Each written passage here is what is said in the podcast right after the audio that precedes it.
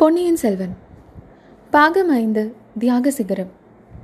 அத்தியாயம் முப்பத்தி எட்டு நடித்தது நாடகமா? வால் தவறி தரையில் விழுந்தபோது எழுந்த ஒலியுடன் நந்தினியின் சோகம் ததம்பிய மெல்லிய சிரிப்பின் ஒலியும் கலந்தது. அவள் பரபரப்புடன் ஐயா தெய்வத்தின் சித்தம் வேறு விதமாக இருக்கிறது. வால் இங்கேயே கிடக்கட்டும்.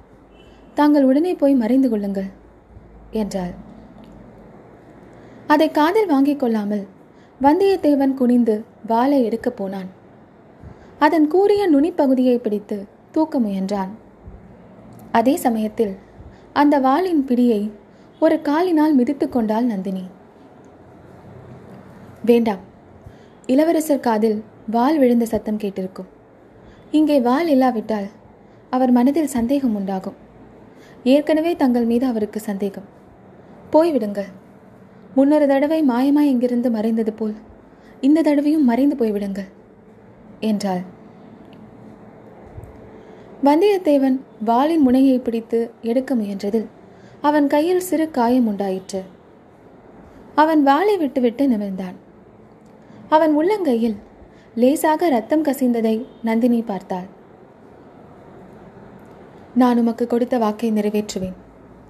என் கையால் என் உடன் பிறந்தானே கொல்ல மாட்டேன். நீர் தப்பித்துக் கொள்ளும். உண்மை இங்கே அவர் கண்டுவிட்டார் போய்விடுங்கள்.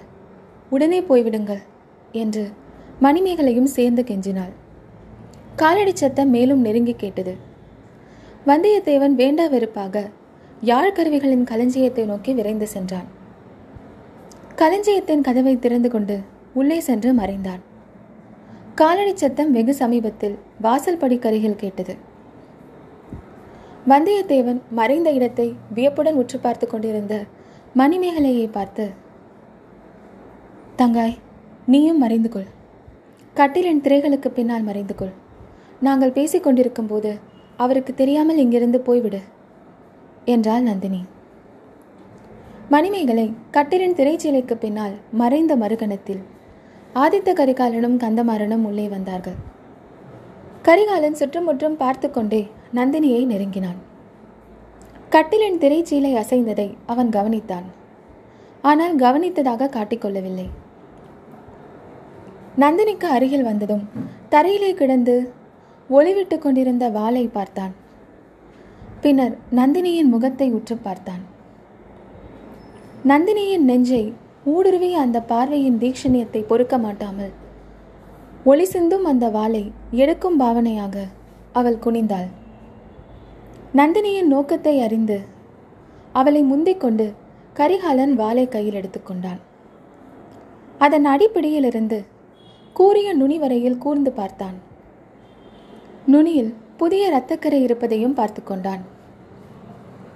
பின்னர் நந்தினியை நோக்கி தேவி நாங்கள் வரும்போது கேட்ட சத்தம் இந்த வாளின் சத்தம்தான் போலிருக்கிறது. தங்கள் கையிலிருந்து நழுவி கீழே விழுந்திருக்கிறது. எங்களை வரவேற்பதற்கு கையில் வாளேந்தி ஆயத்தமானது போல தோன்றுகிறது என்றான். வீரமிக்க இளம்புலிகளையும் தீரத்தில் சிறந்த வாலிப சிங்கங்களையும் வரவேற்பதற்குரிய முறை அதுவே அல்லவா? என்றாள் நந்தினி. மூர்க்க புலிகளுக்கும் சிங்கங்களுக்கும் கூறிய நகங்களும் பற்களும் வேண்டும். ஆனால் துள்ளித் திரியும் புள்ளிமானுக்கு அது தேவையில்லை என்றுதானே கடவுள் தரவில்லை? என்றான் ஆதித்த கரிகாலன். மான் கூட தன் கொம்புகளை உபயோகிக்க வேண்டிய தேவை நேரிடலாம் அல்லவா? தனக்கு கொம்புகளை அளித்த கடவுளிடம் கலைமான் நன்றி செலுத்தும் சந்தர்ப்பமும் நேரிடலாம் அல்லவா? கருணை கூர்ந்து அந்த வாளை என்னிடம் கொடுத்து விடுங்கள். என்று மன்றாடினாள் நந்தினி. இல்லை இல்லை. தங்கள் கைகளுக்கு இது ஏற்றதல்ல. மலர் கொய்யவும் மாலை புனையவும் பிரம்மதேவன் படைத்த தளிர்கரங்களினால் வாளை எப்படி பிடிக்க முடியும்? என்றான் கரிகாலன். கோபெருமகனே இந்த ஏழையின் கைகள் ஆர்வத்துடன் மலர் கொய்து ஆசையுடன் மாலை புனைந்த காலம் உண்டு. அந்த மாலையை சூடுவதற்குரியவர். எப்போது வருவார் என்று காத்திருந்து காத்திருந்து ஏமாந்த காலமும் உண்டு. அவ்விதம் பகல் கனவு கண்டு வந்த காலம் போய் எத்தனையோ யுகங்கள் ஆகிவிட்டன. இப்போது இந்த திக்கற்ற அனாதையின் கரங்கள் வாளை துணை கொள்ள வேண்டிய அவசியம் நேர்ந்திருக்கிறது. ஐயா அந்த துணையையும் தாங்கள் என்னிடமிருந்து பறித்து கொள்ளாதீர்கள் என்றாள் நந்தினி. தேவி இது என்ன பேச்சு? தங்களையா திக்கற்ற அனாதை என்று சொல்லிக் கொள்கிறீர்கள்? தங்கள் காலால் இட்ட பணியை தலையால் வகித்து நிறைவேற்றுவதற்கு எத்தனை வாலிப வீரர்கள் காத்து கொண்டிருக்கிறார்கள்? இது தங்களுக்கு தெரியாதா? என்றான் கரிகாலன். தப்பித்தவறி என் கால் அத்தகைய தூர்த்தர்களுடைய தலையில் பட்டுவிட்டால் அந்த காலை வெட்டி கொள்ள வேண்டியதாக இருக்கும் ஐயா. அதற்காகவாவது வாள் அவசியம் அல்லவா ஐயோ இது என்ன கர்ணகடூரமான பேச்சு? பாதச்சிலம்பு கலீர் கலீர் என்று ஒலிக்க அரண்மனை மாடக்கூடங்களில் அன்னமும் நானும் நன்னடை பயில வேண்டிய கால்களை வெட்டுவதா? இந்த வார்த்தைகள் பெரிய பழுவேட்டரையரின் காதில் விழுந்தால் அவரின் உள்ளம் என்ன பாடுபடும்? ஐயா அவரை பற்றி கவலைப்படுவோர் யார்? அந்த கிழச்சிங்கம் ஒரு கர்ஜனை செய்தால் அதை கேட்டு நடுங்கி ஓடி பதுங்கிய வாலிப புலிகள் இப்போது எவ்வளவு தைரியமாக வெளிவந்து நடமாடுகின்றன? அவர் கொள்ளிடத்து வெள்ளத்தில் போய்விட்டார் என்ற செய்தியை கேட்ட பிறகுதானே வாலிப புலிகளுக்கு இவ்வளவு துணிச்சல் வந்துவிட்டது? அந்த புலிகள் என்னிடம் ரொம்பவும் நெருங்கி விடாமல் பாதுகாத்துக் கொள்வதற்காக இந்த ஆயுதத்தை வைத்திருந்தேன். குப்பையில் கிடந்த என்னை உலகமறிய அழைத்து வந்து அரண்மனை வாழ்வும் அரசு போகமும் அளித்த மகாபுருஷரின் கௌரவத்தை காப்பதற்காக இந்த வாளின் உதவியை கோரினேன். தாங்கள் சற்று முன்னால் சொன்னது போல் மலர் கொய்ய வேண்டிய கரங்களினால் வால் சுழற்ற பயின்றேன். தேவி உண்மையில் அதற்காகத்தானா? இந்த வாளை தாங்கள் பெட்டியில் வைத்து பூஜை செய்து வந்ததும் இதை தங்கள் மலரனும் மென்மையான கன்னங்களோடு சேர்த்து கொஞ்சி குலாவி வந்ததும் பெரிய பழுவேட்டரையரின் கௌரவத்தை காப்பாற்றுவதற்காகத்தானா? அல்லது தங்களை பார்த்து அசட்டு சிரிப்பு சிரித்துக்கொண்டு நெருங்கும் நிர்மூடர்களை நெருங்க ஒட்டாமல் தடுப்பதற்குத்தானா? வேறு நோக்கம் ஒன்றுமில்லையா? வேறு என்ன விதமான நோக்கம் இருக்க முடியும் ஐயா ஏன் வேறு எத்தனையோ நோக்கம் இருக்க முடியும்? பழி வாங்கும் நோக்கம் இருக்கலாம். தாங்கள் அடிபணிந்து கைகூப்பி கேட்டுக்கொண்ட வேண்டுகோளை புறக்கணித்து தங்கள் உள்ளத்தில் அழியாத புண்ணை உண்டாக்கிய பாதகனை கொன்று சபதம் முடிக்கும் நோக்கம் இருக்கலாம். நந்தினி தலையை குனிந்து கொண்டு ஒரு நெடிய பெருமூச்சு விட்டாள். பின்னர் இளவரசனை நிமிர்ந்து நோக்கி கோமகனே அம்மாதிரி எண்ணமும் ஒரு சமயம் எனக்கு இருந்தது உண்மைதான். அதற்காகவே இந்த வீர வாளை பூஜை செய்து வந்தேன். எப்போது அந்த வேலை வரும் என்று காத்து கொண்டிருந்தேன். ஆனால் வேலை வந்த பொழுது என் கரங்களில் வலிவில்லாமல் போய்விட்டது. நெஞ்சில் உறுதி இல்லாமலும் போய்விட்டது. இனி இந்த வாளை என் கற்பையும் என் கணவரின் கௌரவத்தையும் காப்பாற்றிக் கொள்ள மட்டுமே உபயோகப்படுத்துவேன். கருணை செய்து அதை இப்படி கொடுங்கள் என்றாள். தேவி அந்த பொறுப்பை நான் வகிக்கக்கூடாதோ தங்களுக்கோ தங்கள் கணவருக்கோ தீங்கு எண்ணிய பாதகனை தண்டிக்கும் கடமையை நான் நிறைவேற்றக்கூடாதா என்றான் ஆதித்த கரிகாலன். தங்களுக்கு இது இயலாத காரியம். இந்த திக்கற்ற அனாதை ஸ்திரீயின் நிமித்தம் தங்கள் ஆரியர் நண்பர்களை தண்டிக்க முடியுமா? ஏன் முடியாது? நிச்சயமாய் முடியும். நந்தினி நீ அன்றைக்கு ஏரித்தீவில் வந்தியத்தேவனை பற்றி கூறியதையெல்லாம் அப்போது நான் பூரணமாக நம்பவில்லை. பின்னால் கந்தமாறன் சொல்லியதிலிருந்து அவ்வளவும் உண்மைதான் என்று அறிந்தேன். அந்த பாதகனை நீ மன்னித்தாலும் நான் மன்னிக்க சித்தமாக இல்லை. அவன் எங்கே என்று சொல். சொல்ல மாட்டாயா? வேண்டாம் என் கண்கள் குருடாகிவிடவில்லை. இதோ பார் என்று ஆத்திரத்துடன் ஆதித்த கரிகாலன் கர்ஜனை செய்து கொண்டே கட்டிலை மூடியிருந்த திரைச்சீலையை நோக்கி அடியெடுத்து வைத்தான். நந்தினி அவன் காலை தொட்டு எழுந்து மண்டியிட்டு கரங்களை குவித்து கொண்டு கோமகனே வேண்டாம் வேண்டாம் என்றாள். நந்தினி உன் கருணையை வேறு காரியங்களுக்கு வைத்துக்கொள். என் நண்பனைப் போல் நடித்து சதி செய்யும் சண்டாளனிடம் கருணை காட்ட வேண்டாம் என்று சொல்லிய வண்ணம் ஆதித்த கரிகாலன் நந்தினியை மீறிக்கொண்டு மேலே நடந்தான். நந்தினி பிரமித்து திகைத்தவள் போல் நாலாபுரமும் பார்த்து விழித்தாள்.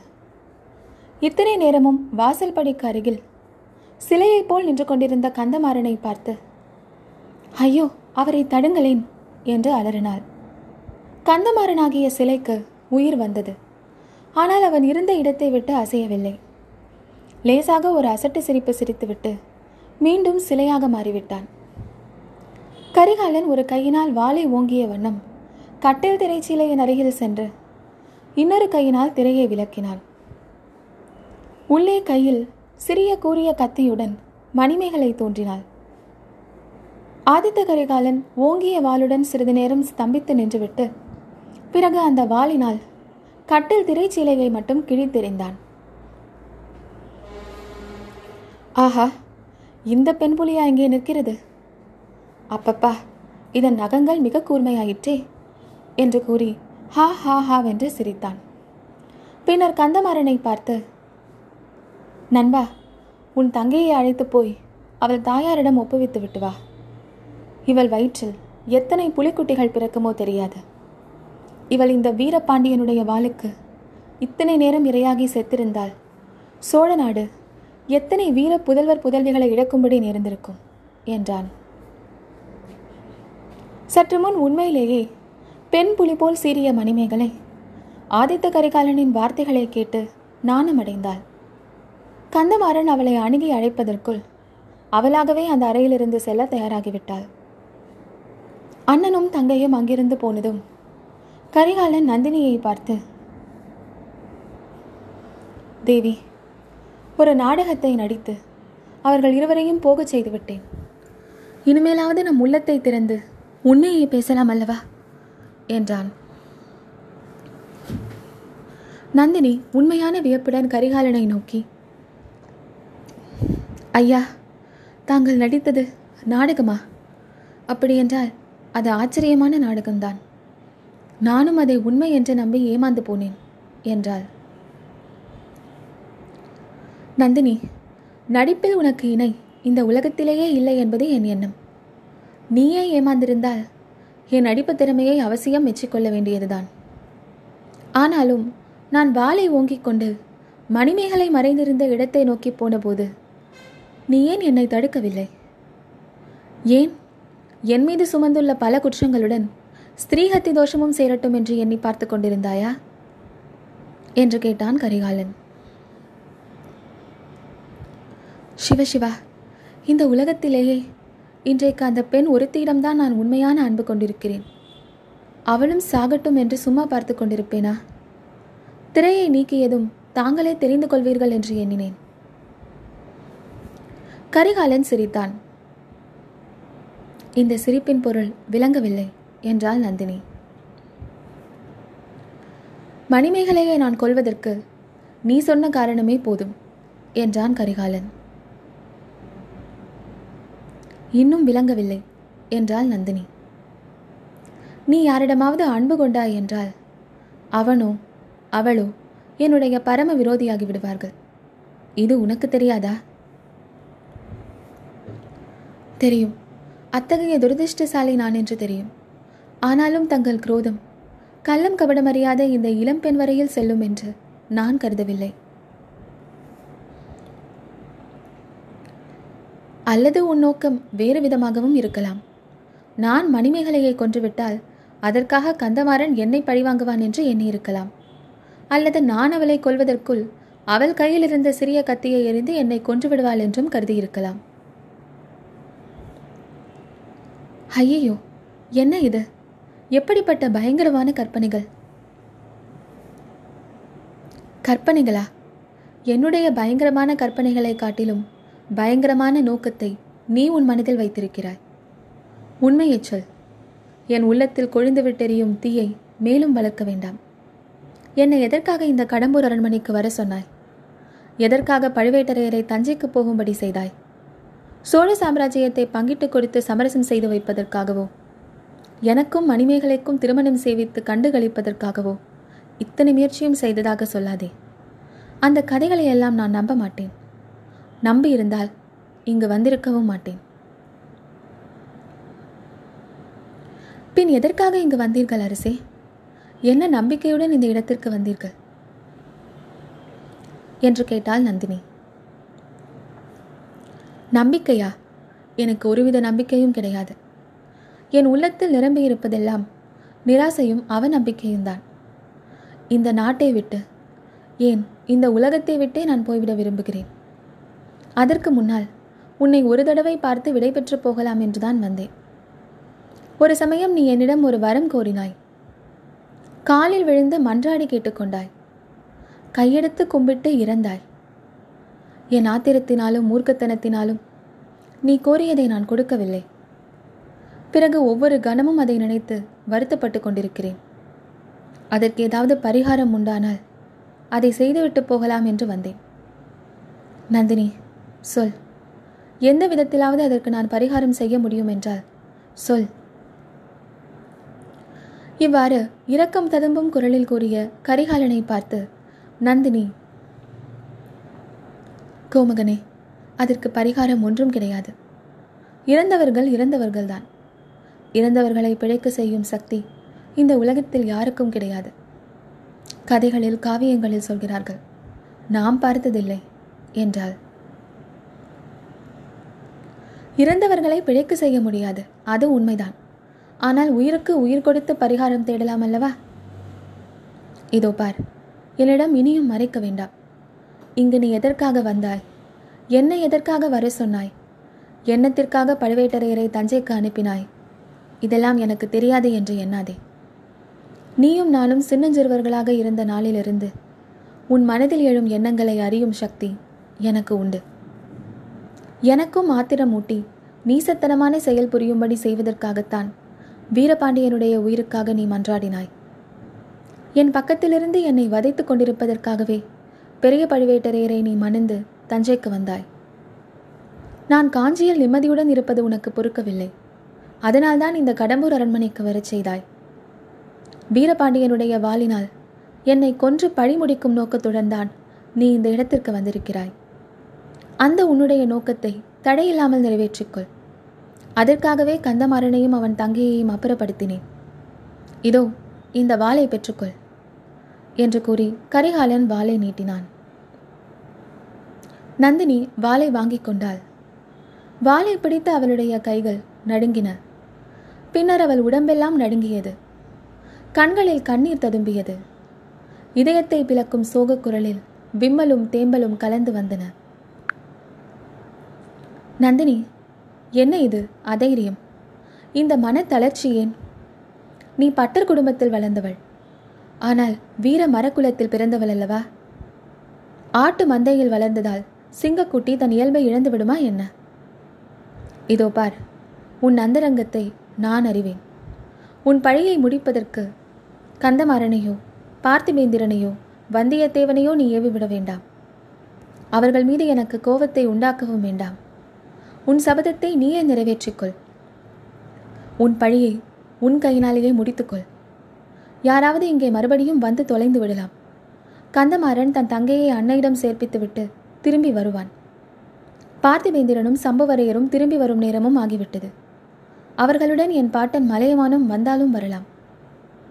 பழுவேட்டரையர் கொள்ளிடத்து வெள்ளத்தில் போயிருப்பார் என்று நான் நம்பவில்லை. அவரும் திடீரென்று வந்தாலும் வரக்கூடும். உன் பழியை முடித்து சபதத்தை நிறைவேற்றிக் கொள்ள இதை காட்டிலும் நல்ல சந்தர்ப்பம் வரப்போவதே இல்லை. என்னை கொல்வதினால் எனக்கு நீ எந்தவித தீங்கும் செய்தவளாக மாட்டாய். பேருதவி செய்தவளாவாய் என்றான். நந்தினி பொங்கி வந்த விம்மலை அடக்கிக் கொண்டு கோமகனே தங்களிடம் நான் எதையும் மறைக்கவும் இல்லை. மறைக்க விரும்பவும் இல்லை. நான் இங்கு வந்ததின் நோக்கம் பற்றி தாங்கள் கூறியது எல்லாம் உண்மைதான். தங்களை இங்கு வர சொன்னதின் நோக்கமும் அதுதான். ஆனால் சந்தர்ப்பம் நேர்ந்திருக்கும் சமயத்தில் என் கைகளில் வலிவில்லை.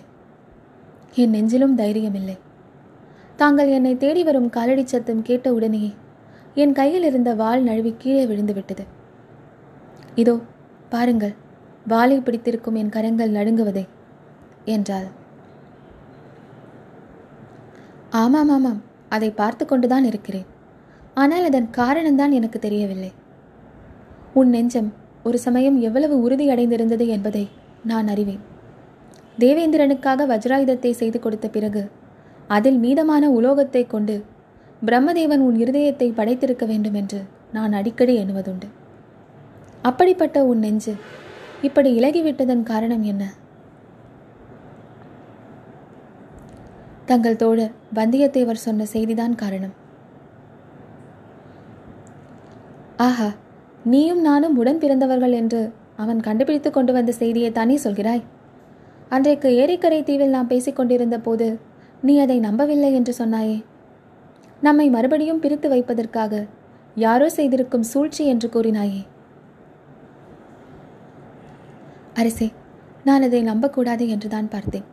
அதற்காக எவ்வளவோ பிரயத்தனம் செய்தேன். ஆனால் இன்று அவர் கூறிய வேறொரு செய்தி என் நெஞ்சுறுதியை அடியோடு குலைத்து விட்டது. ஆஹா அது என்ன? இன்னும் ஏதாவது புதிய கற்பனையா? புதியதாக வேறு என்ன கூறினான்? என்னை பெற்ற அன்னையை பற்றி சொன்னார். அவரை இலங்கை தீவில் பார்த்ததாக கூறினார். அதை நான் நம்ப மறுப்பதற்கு காரணம் எதுவுமே இல்லை. அரசே முன்னொரு தடவை நான் ஒரு வரம் கேட்டேன். அதை தாங்கள் கொடுக்கவில்லை. அதற்காக இன்று வரை வருத்தப்படுவதாக சொன்னீர்கள். இன்று மறுபடியும் ஒரு வரம் கேட்கிறேன். இதையாவது கொடுப்பீர்களா? என்ற கேட்டாள் நந்தினி. ஆதித்த கரிகாலன் எச்சரிக்கையுடன் வரம் இன்னது என்று குறிப்பிட்டு கேட்டால் கொடுக்க முடியும். முடியாது என்று சொல்கிறேன். அரசே வீரபாண்டியனுடைய மரணத்துக்கு பழி வாங்குவதாக நான் சபதம் செய்தது உண்மைதான். மீன் சின்னம் பொறித்த இந்த பாண்டிய குலத்து வாளினால் ஒன்று தங்களை கொல்லுவேன் அல்லது என்னை நானே கொன்று கொண்டு மாய்வேன் என்று சபதம் எடுத்துக்கொண்டேன் தங்களை கொள்வதற்கு என் நெஞ்சிலும் துணிவில்லை என் கைகளிலும் வலிவு இல்லை. என்னை நானே கொன்று கொண்டு தங்கள் முன்னாலேயே மடியலாம் என்று எண்ணினால் அதற்கு போதிய பலம் என் கையில் இல்லை. அரைக்குறையாக முயன்று என் உயிர் போகாவிட்டால் என்ன செய்வது என்று பயமாக இருக்கிறது. ஐயா என் சபதத்தை நிறைவேற்றுவதற்கு உதவி செய்யுங்கள். இந்த வாளை தாங்களே வாங்கிக் கொண்டு தங்கள் கையினாலேயே என்னை வெட்டி கொன்றுவிடுங்கள் அப்போது என் சபதம் முடிந்துவிடும். இந்த ஜென்மத்தில் மட்டுமல்லாமல் இனிவரும் பிறவிகளிலும் தங்களிடம் நன்றியுள்ளவளாவேன் இவ்விதம் கூறிக்கொண்டே நந்தினி நீட்டிய வாளை மறுபடியும் ஆதித்த கரிகாலன் வாங்கிக் கொண்டான். ஹா ஹா ஹா என்று அந்த அரண்மனை முழுதும் எதிரொலி செய்யும்படி பயங்கரமாக சிரித்தான்.